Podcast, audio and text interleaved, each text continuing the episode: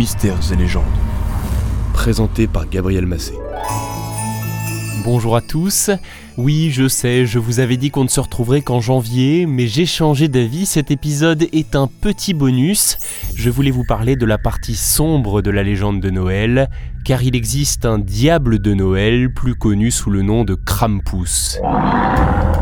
Le Krampus est un monstre issu de la mythologie nordique, son nom est dérivé du mot allemand Krampen, qui signifie griffe, mais je vous le dis tout de suite, ce n'est pas ce qui est le plus effrayant chez lui. Dans les représentations populaires, il est coiffé de cornes, recouvert de poils noirs, avec une gueule au croc acéré et à la longue langue pointue. Cette terrifiante créature mi-chèvre, mi-démon porte une lourde chaîne, des cloches et un fouet qu'il fait claquer sur la peau des enfants qui n'ont pas été sages. D'après le folklore germanique, le Krampus arrive dans les villes la veille du 6 décembre, durant ce qu'on appelle la Krampusnacht. Le lendemain, c'est le jour de la Saint-Nicolas, le Nikolaustag.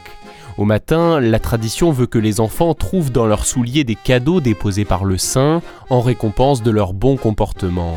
En revanche, ceux qui n'ont pas été sages ont été emportés dans la nuit par le Krampus. Dans une version plus soft de cette légende, la créature dépose simplement dans les chaussures des enfants qui se sont montrés turbulents une baguette, une punition ou un avertissement. Dernier avertissement avant exécution. En France, cette tradition est peu répandue, on lui préfère bien souvent celle du Père Noël. Toutefois, si vous avez écouté le précédent épisode sur notre gros ami barbu, vous savez qu'il est en quelque sorte le successeur de l'évêque fêté le 6 décembre, mais ici sans son terrible compagnon maléfique. Oui, mais notez, d'un tant mieux. Alors que vous soyez un adepte du petit Papa Noël ou de la Saint-Nicolas, la visite de l'un comme de l'autre vaut toujours mieux qu'avoir affaire au terrible diable de Noël. Allez au diable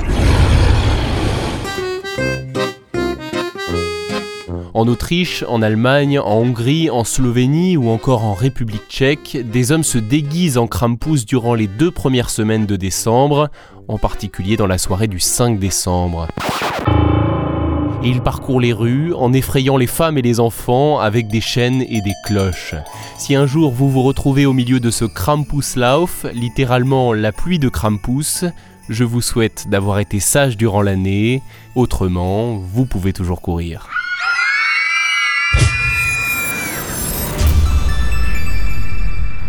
Merci d'avoir écouté cet épisode bonus de Noël. J'espère qu'il vous a intéressé. Si c'est le cas, n'hésitez pas à le partager, à mettre 5 étoiles au podcast ou à laisser un j'aime et un bon commentaire. Et cette fois, pour de bon, je vous dis à l'année prochaine.